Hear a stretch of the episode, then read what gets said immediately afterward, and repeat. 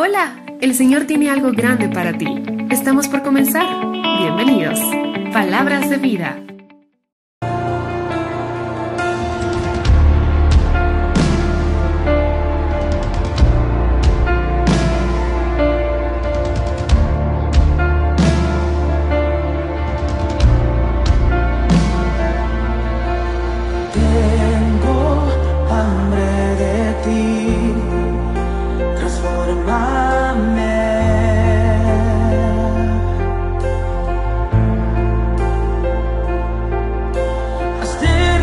Señor, así es, has de derribar todo lo que en nosotros no edifica. Tenemos hambre de ti, tenemos hambre de tu palabra y oramos, Señor, para que la porción del texto bíblico que vamos a estudiar el día de hoy sea edificante, sea cortante, traspase nuestro pensamiento, traspase nuestra alma, traspase nuestro corazón para que éste sea transformado y cambiado a través de lo que ya tú has dejado.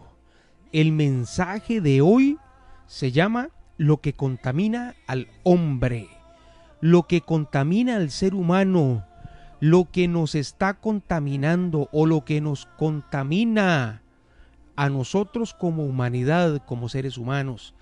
Les decía, recuerde que eh, Dios dejó establecido en segunda de Timoteo 3:16 que toda la palabra de Dios es útil. Primero es inspirada por él, pero es útil para enseñarnos, para redarguirnos, para corregirnos, para instruirnos, para enseñarnos. Y es nuestro manual de vida. Nosotros nos regimos por lo que dice la palabra de Dios. Y hoy ha puesto el Señor en mi corazón este mensaje que quiero compartirlo con todos ustedes, lo que contamina el hombre. Así que Vamos de inmediato a la palabra de Dios. Si usted está cerca eh, de la Biblia, tráigala, ábrala en el Evangelio de Mateo, en el capítulo 15, perdón, a partir del versículo 1. Evangelio de Mateo, capítulo 15, a partir del versículo 1. Lo que contamina al hombre. Y vamos a ir desmenuzando poquito a poco este trozo de la Biblia que llega hasta el versículo 20 y vamos a aprender tres principios respecto a lo que contamina al hombre, para que vea qué actual es la palabra de Dios y cómo nos redarguye, cómo nos exhorta, cómo nos instruye, pero sobre todo cómo nos edifica, cómo nos prepara, como dice en 2 de Timoteo 3:16, para que estemos preparados para la buena obra. En lenguaje actual dice, para que estemos entrenados para hacer el bien. Así que la palabra de hoy tiene ese objetivo, entrenarte para hacer el bien, darte insumos para la vida diaria, porque el problema no es el cielo, el problema es la tierra. Usted no se preocupa por el cielo, debe preocuparse por la tierra, porque lo que hagas aquí en la tierra te lleva al cielo. Cuidado y por pensar que tienes cielo ganado, descuidas las acciones aquí en la tierra. Y justamente había un grupo de escribas y fariseos.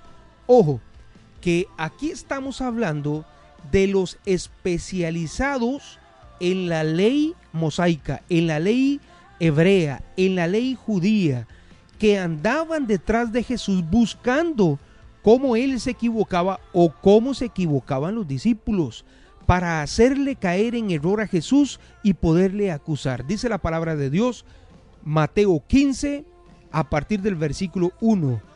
Entonces se acercaron a Jesús ciertos escribas y fariseos de Jerusalén. Ojo, que este no es un detalle menor. Estamos hablando que no eran escribas de la Galilea, no eran fariseos de la Galilea, eran de Jerusalén. Es decir, la crema innata de la preparación en la ley, posiblemente estudiando a los pies del maestro Gamaliel, posiblemente, ¿verdad? Que era una escuela rabínica tremendamente conocida, importante y respetada.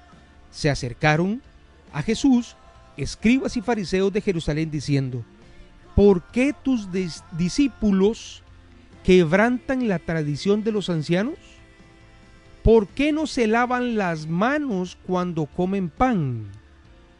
No les está diciendo que por qué están comiendo pan con las manos sucias que se puedan enfermar. Lo que estaban haciendo ellos era una alusión a la purificación de las manos antes de trabajar, porque los judíos tenían como ritual la purificación en agua. De hecho, en varios de los pórticos, en las piscinas, en los estanques, construían escaleras para que ellos descendieran y se metieran al agua, se consumieran y cuando salían al otro lado, creían ellos que se purificaban de esa manera, que sus pecados eran perdonados. Y existía la tradición de ellos de la purificación de las manos antes de comer pan.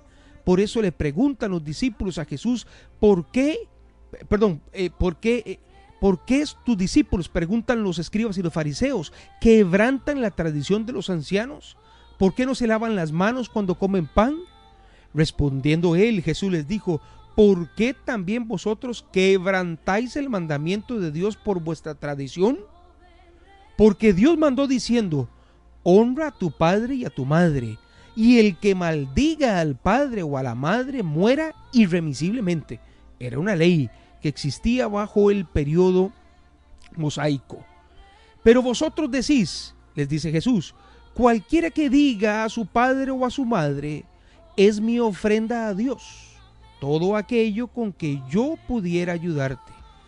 Ya no ha de honrar a su padre o a su madre.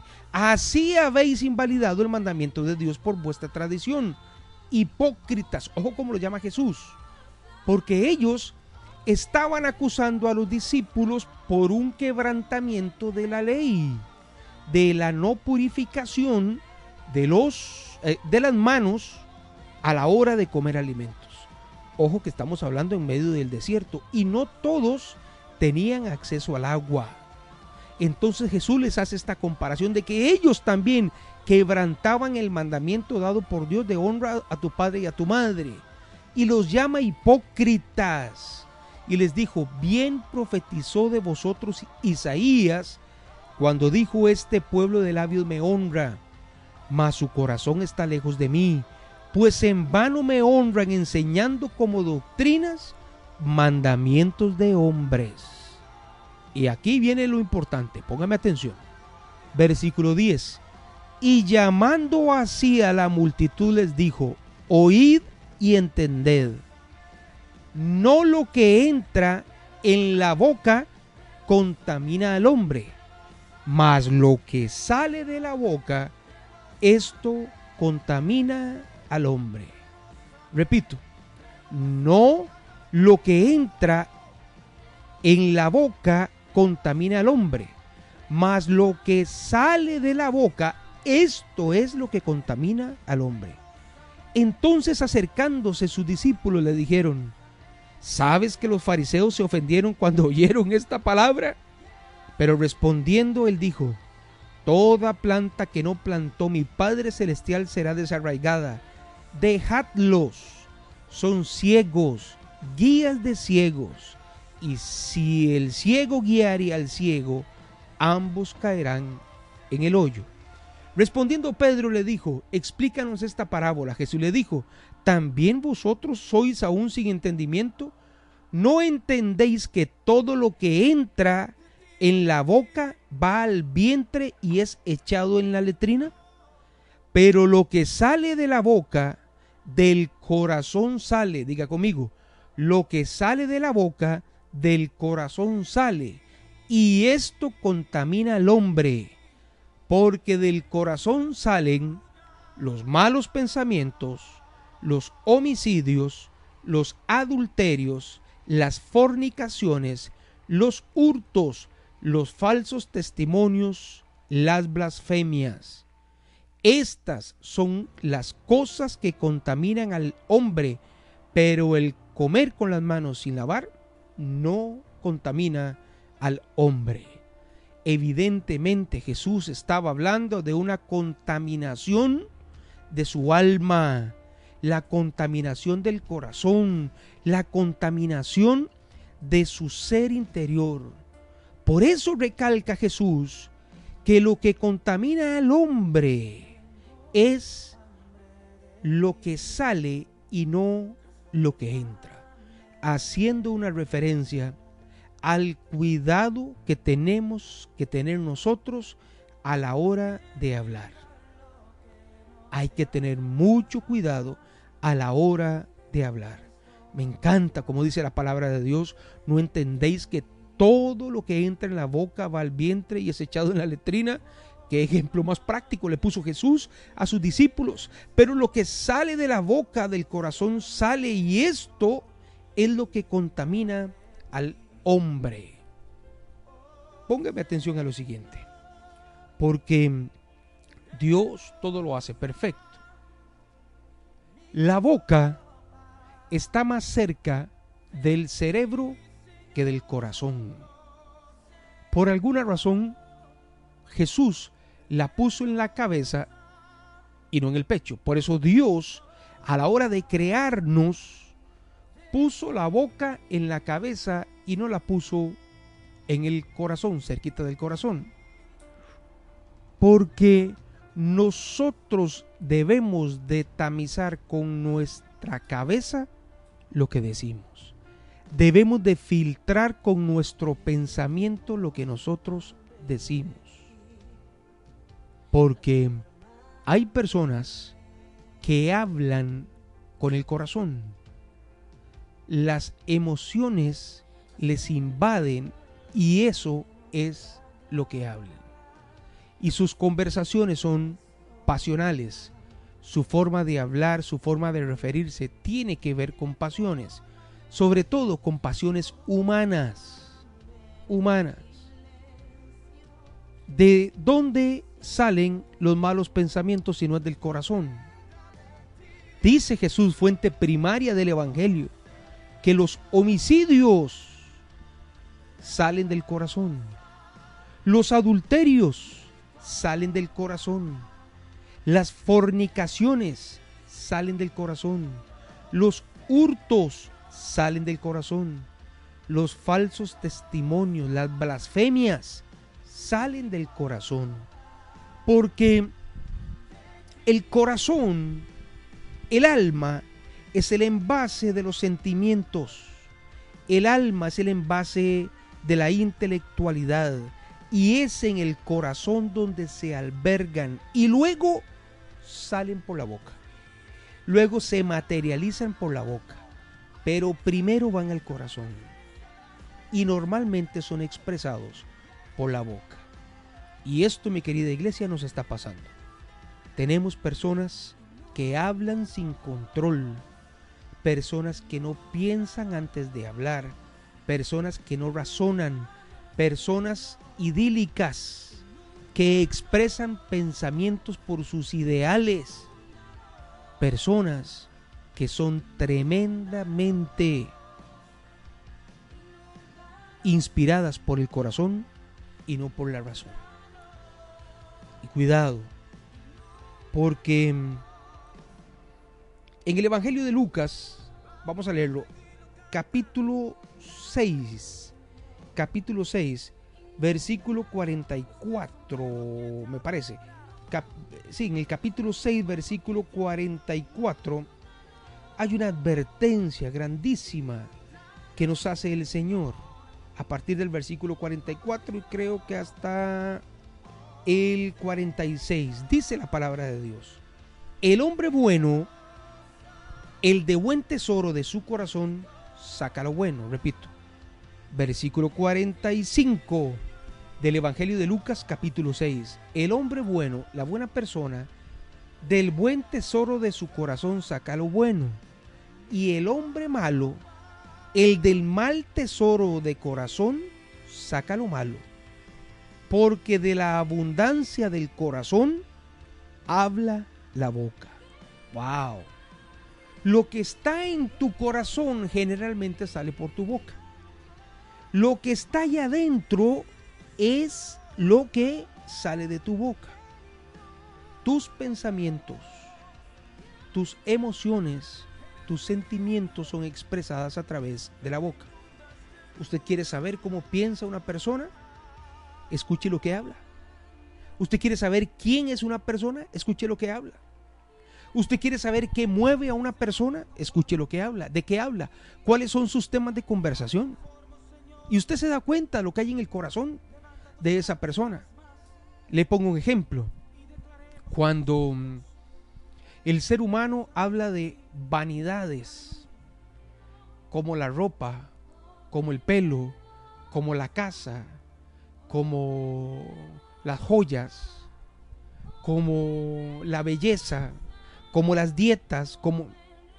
Usted se da cuenta que en su corazón hay una falta de atención y una llenura, una, una, falta de llenura de Dios, una falta tan grande de amor que expresa en su boca todo aquello que supuestamente le hace feliz.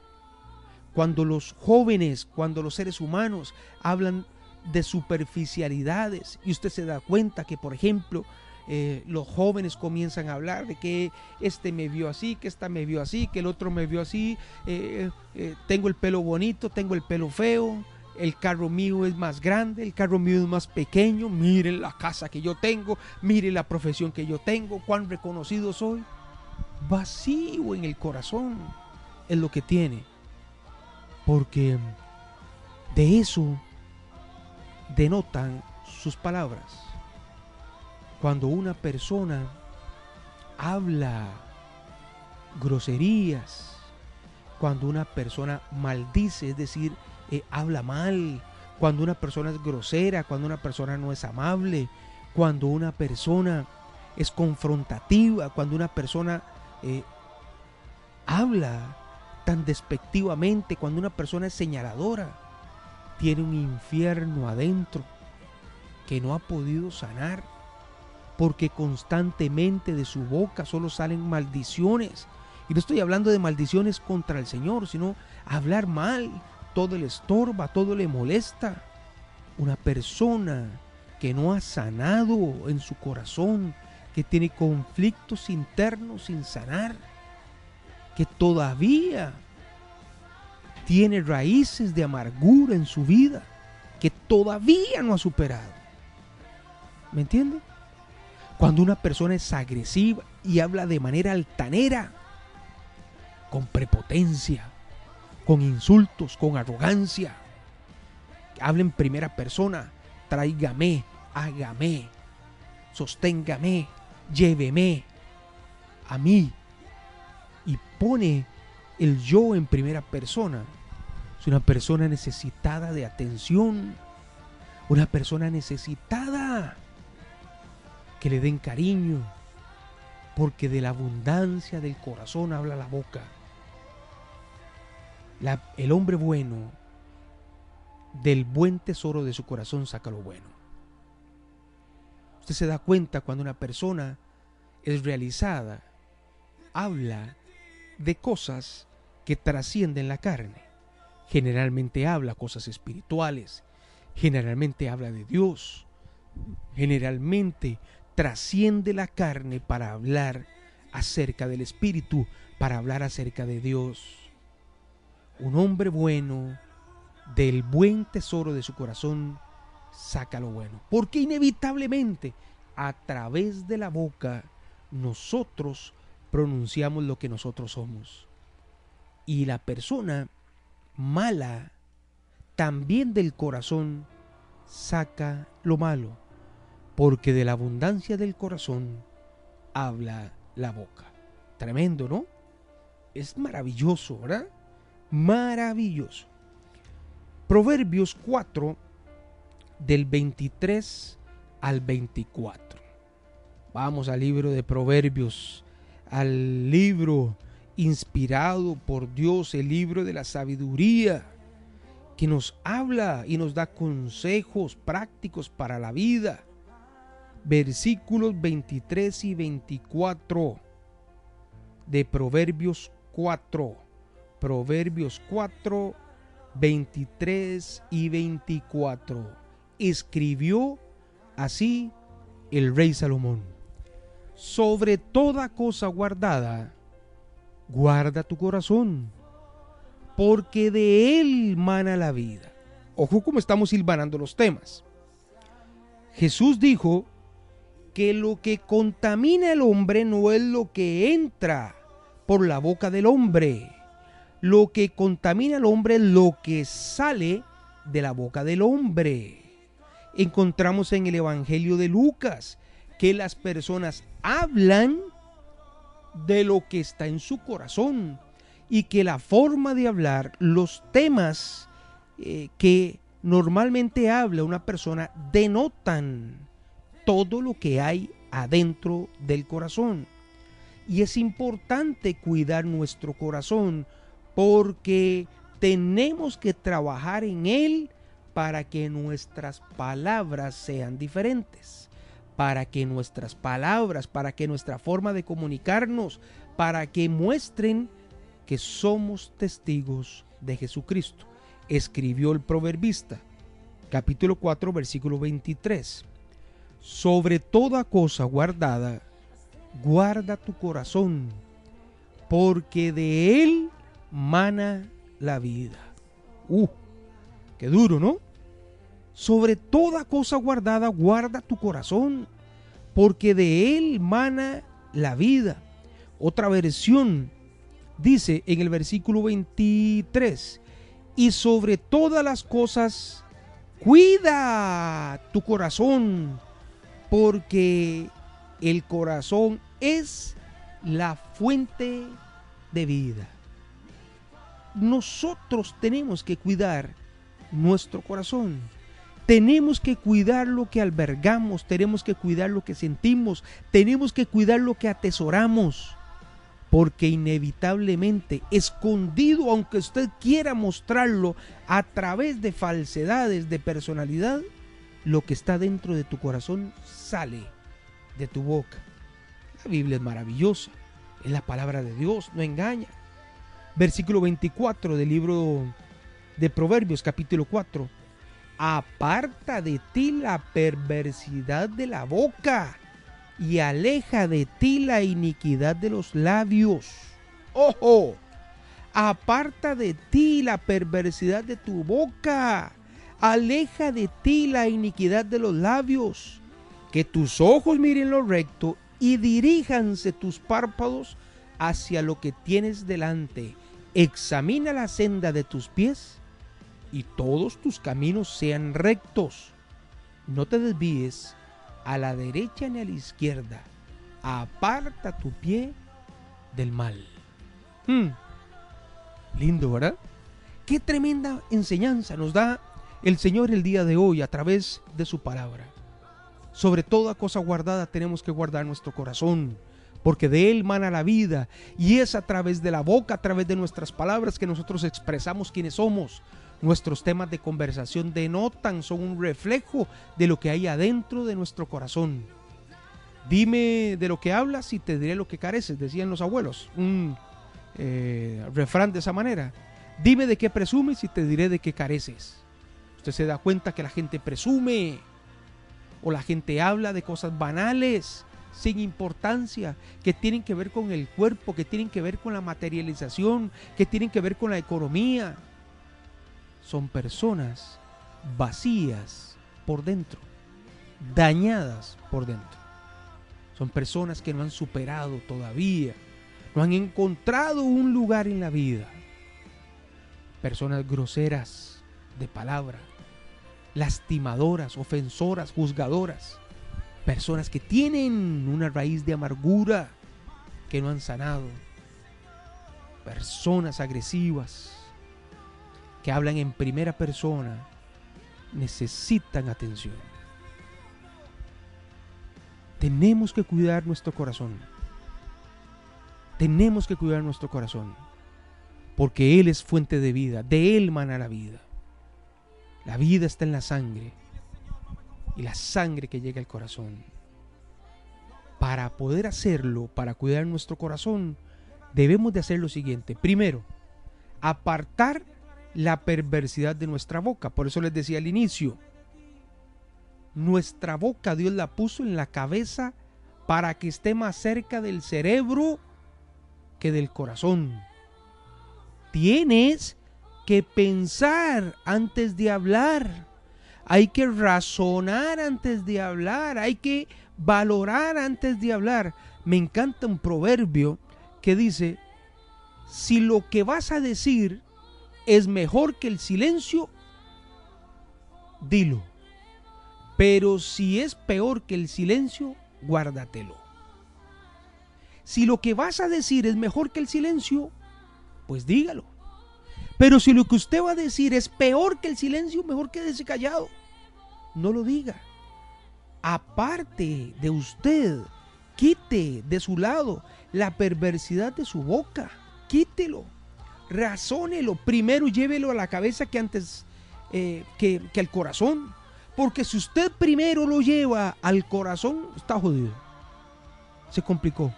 Porque va a hablar pasionalmente y no va a hablar con la razón. Primer consejo para cuidar el corazón. Aleje la perversidad de sus labios. Dos, que sus ojos miren lo recto, lo correcto. Diríjase sus párpados hacia adelante, a lo que tiene enfrente, no hacia atrás. Porque si sus ojos, perdón, si sus ojos miran hacia atrás, evidentemente esto es una alegoría, mirando hacia el pasado usted va a comenzar a sacar y a escarbar todo lo que está ahí atrás, todo lo que está ahí atrás, y no vas a ser feliz. Vas a hablar cosas incoherentes, vas a hablar cosas que no bendicen, vas a hablar cosas que no edifican. Por eso para cuidar nuestro corazón, primero hay que mirar hacia el frente, mirar lo recto. Además tenemos que examinar la senda de nuestros pies, vigilar por donde caminamos para que nuestros pasos sean los correctos, para que nuestra vida sea correcta y no desviarnos ni a derecha ni a izquierda, apartando nuestro pie de toda posibilidad de caer. ¿Me entiende cómo todo esto tiene que ver? Al final, como nosotros somos, como nosotros actuamos, como nosotros vemos, lo que nosotros pensamos influye en nuestro corazón. Y, y de nuestro corazón va la boca y esto contamina a las demás personas.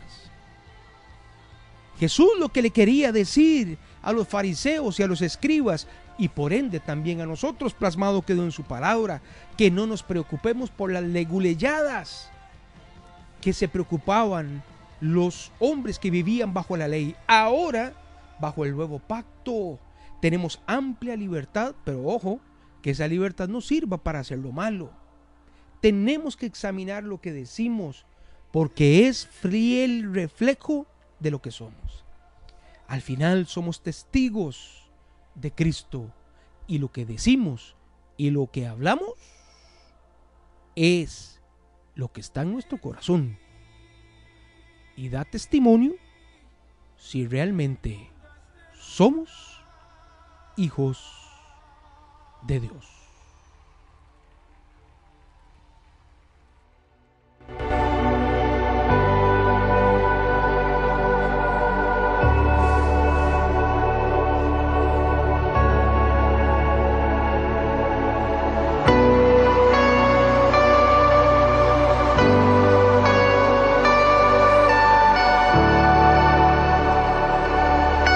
Mensajes, sigue al pastor Brian Vindas en redes sociales o visita su página web www.brianvindas.org.